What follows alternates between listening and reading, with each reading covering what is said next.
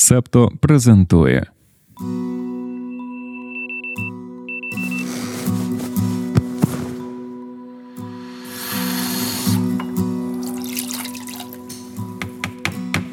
Понеділок, і це 4, а не 2 вересня 2023 року. Ранкове допіо. Випуск 172.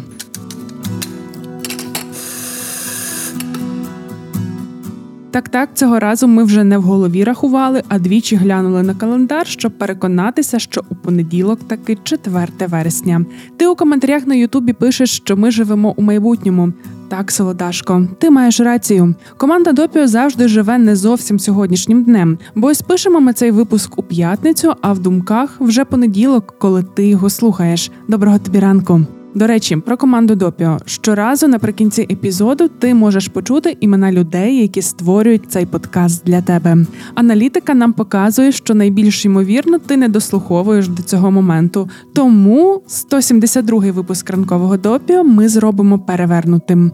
Запрошуємо на ознайомчу екскурсію нашим заводом подкастів, що відбувається на лінії виробництва ранкове допіо. Все починається зі Сашка Монастирського. Він моніторить дуже багато видань, обирає для тебе найважливіші новини та найцікавіші матеріали. Зберігає їх в табличку, яку ми назвали звалище новин. У ній дві колонки: лінк і короткий опис, про що йдеться за цим лінком. Далі до роботи беруся я. Мене звати Дарина Заржицька, я авторка тексту і голос ранкового допіо.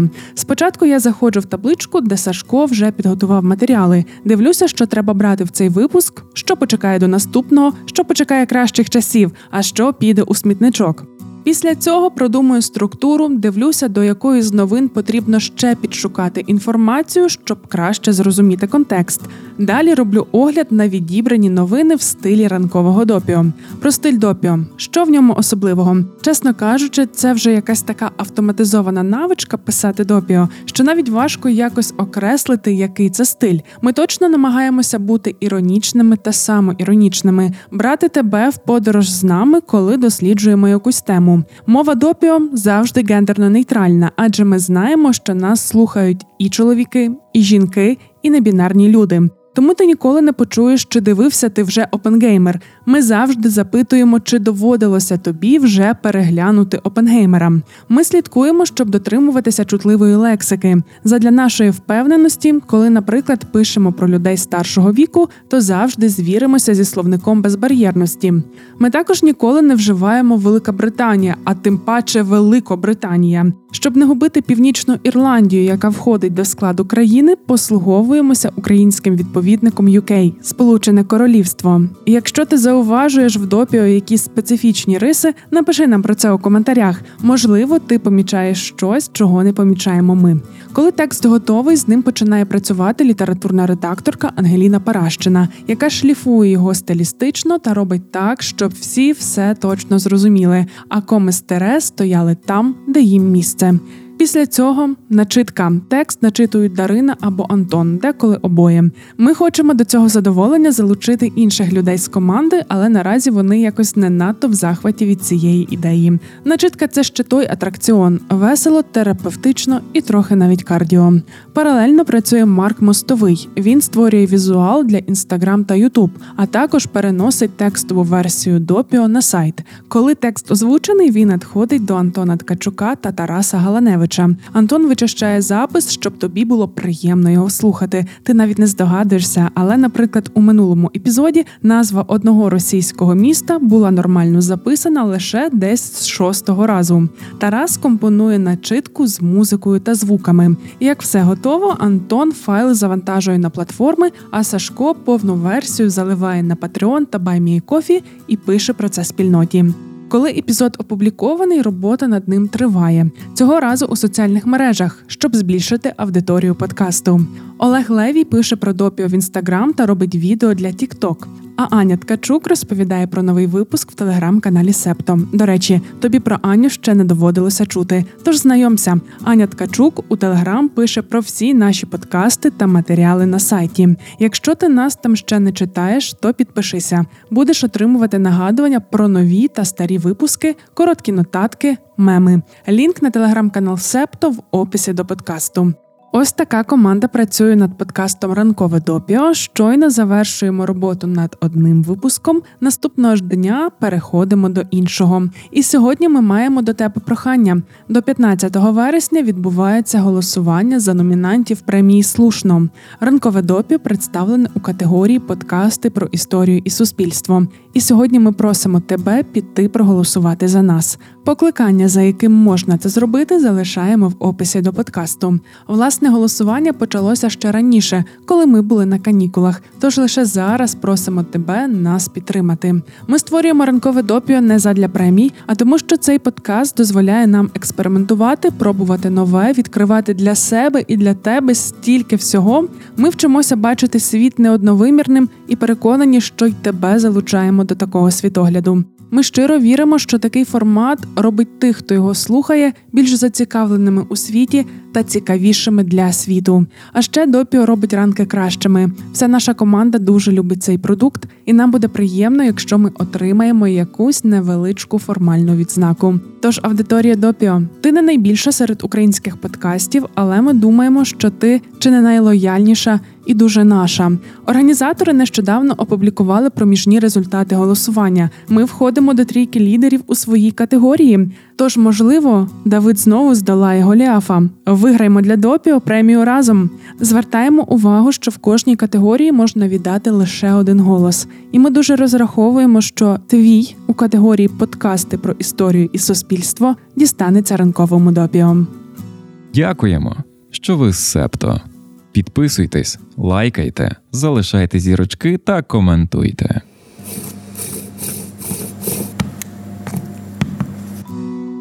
У минулому випуску ми розповідали про фестиваль рудоволосих в Нідерландах. Сьогодні згадаємо про Лато Матіну. Це щорічний фестиваль у іспанському місті Буньйоль, що у Валенції, під час якого учасники та учасниці кидають одне в одного помідорами. Традиційно таке дійство відбувається в останню середу серпня. Цьогоріч до забави доєдналися близько 15 тисяч людей. Вартість квитків стартувала від 12 євро. Фестиваль має тривалу історію. Все почалося ще у 1944 або 1945 а далі є декілька версій, чому все почалося. Версія номер один: зграя молодих людей прийшла на парад велетнів і великих голів. Це ще одне традиційне свято в Іспанії та країнах Латинської Америки. Начебто, під час гулянь у 1945-му в одному з костюмів відпала велика голова. Учасник, який був одягнений в цей нещасливий костюм, розлютився і почав бити все навколо. А навколо був ярмарок, на якому продавали помідори. В хаосі люди почали кидати одне в одного томатами.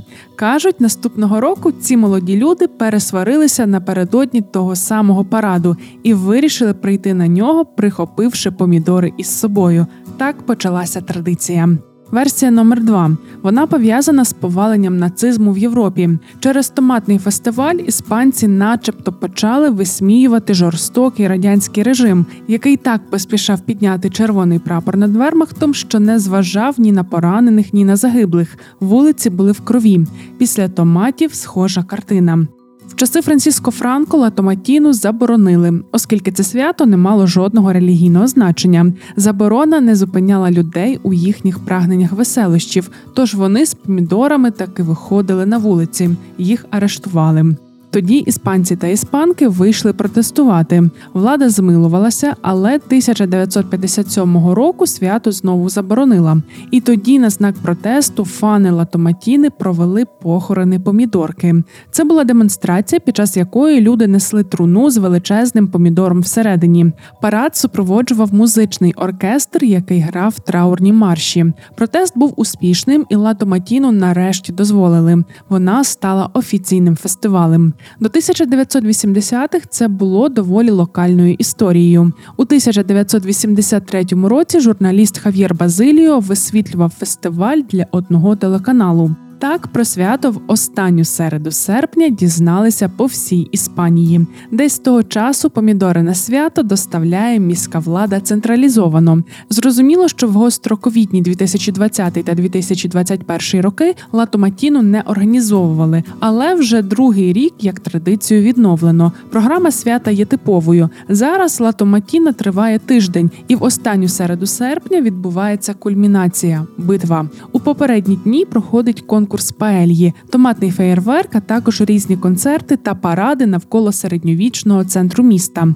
В середу вранці вантажівки з помідорами в'їжджають на центральну площу Плаза Дель Пуебла, але ще ніхто ні в кого нічим не кидає. Спершу пало хабон. Суть цієї імпрези полягає в тому, що є довга, змащена жиром або милом жердина зі шматком хамона на вершині.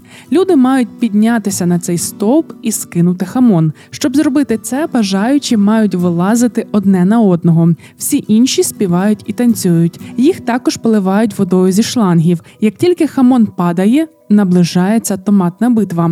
Водяні гармати дають сигнал, і люди переходять до метання помідорів. Є декілька правил, яких потрібно дотримуватися. Не можна кидати нічого, крім помідорів, не можна рвати одяг, Перш ніж помідор кидати, його потрібно роздавити, аби не травмувати нікого, бути на безпечній відстані від вантажівок, виконувати вказівки працівників та працівниць служби безпеки фестивалю. Не можна кидати помідори безпосередньо у будівлю. Коли лунає другий сигнал від водяних гармат, то це є сигналом Стоп. Зазвичай махач триває близько години. Після битви стіни навколишніх будинків стають червоними, а томатне пюре на бруківці доходить до людських щиколоток. Потім з пожежних машин вулиці обмивають шлангами. Люди відмиваються в річці чи басейні, або місцеві їх обливають зі шлангів. Лимонна кислота в помідорах призводить до того, що вимиті поверхні в місті стають дуже чистими. Як тобі такий фестиваль? Чи маєш бажання взяти участь? Бо ми щось подумали, подумали і вирішили, що краще помідори будемо їсти. Тим паче Настя Іванцова у подкасті Голодним не слухати стількома прекрасними рецептами поділилася. Наприклад, салат з томатами, персиками та м'яким сиром. У секретній частині сьогодні про те, чому одружені американці та американки щасливіші. Щоб дізнатися, потрібно доєднатися до спільноти Септо на Patreon чи BuyMeACoffee. Упс, цю частину можна послухати лише на Патреоні. Доєднуйтеся до спільноти, щоб отримати доступ.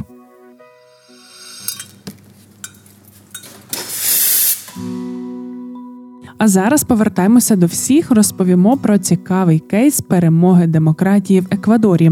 У цій південноамериканській країні люди шляхом народного голосування змусили нафтову компанію Петро Еквадор припинити бурові роботи в одній з долин Амазонки.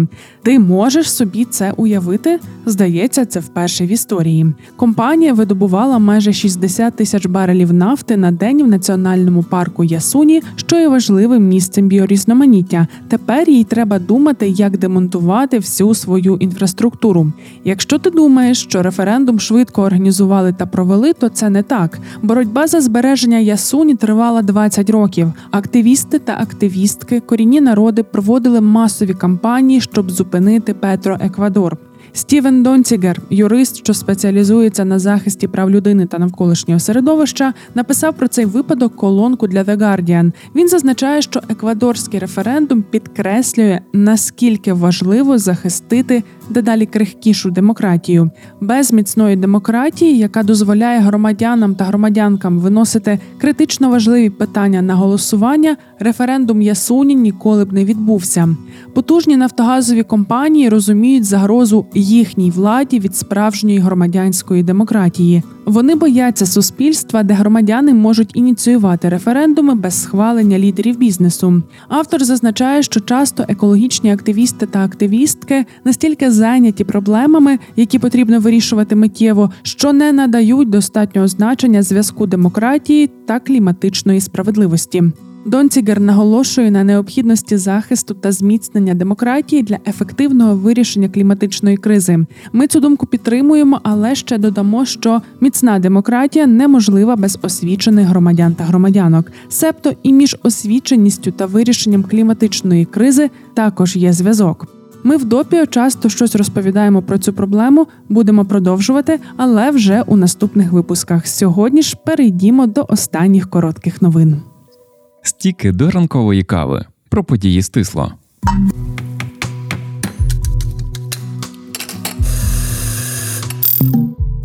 У Габоні, державі на західному узбережжі Центральної Африки, минулого тижня відбувся державний переворот. У середу військові заявили на національному телебаченні, що захопили владу. Переворот відбувся невдовзі після оголошення результатів виборів, згідно з якими Алі Бонго переобрали попри скарги опозиції на шахрайство.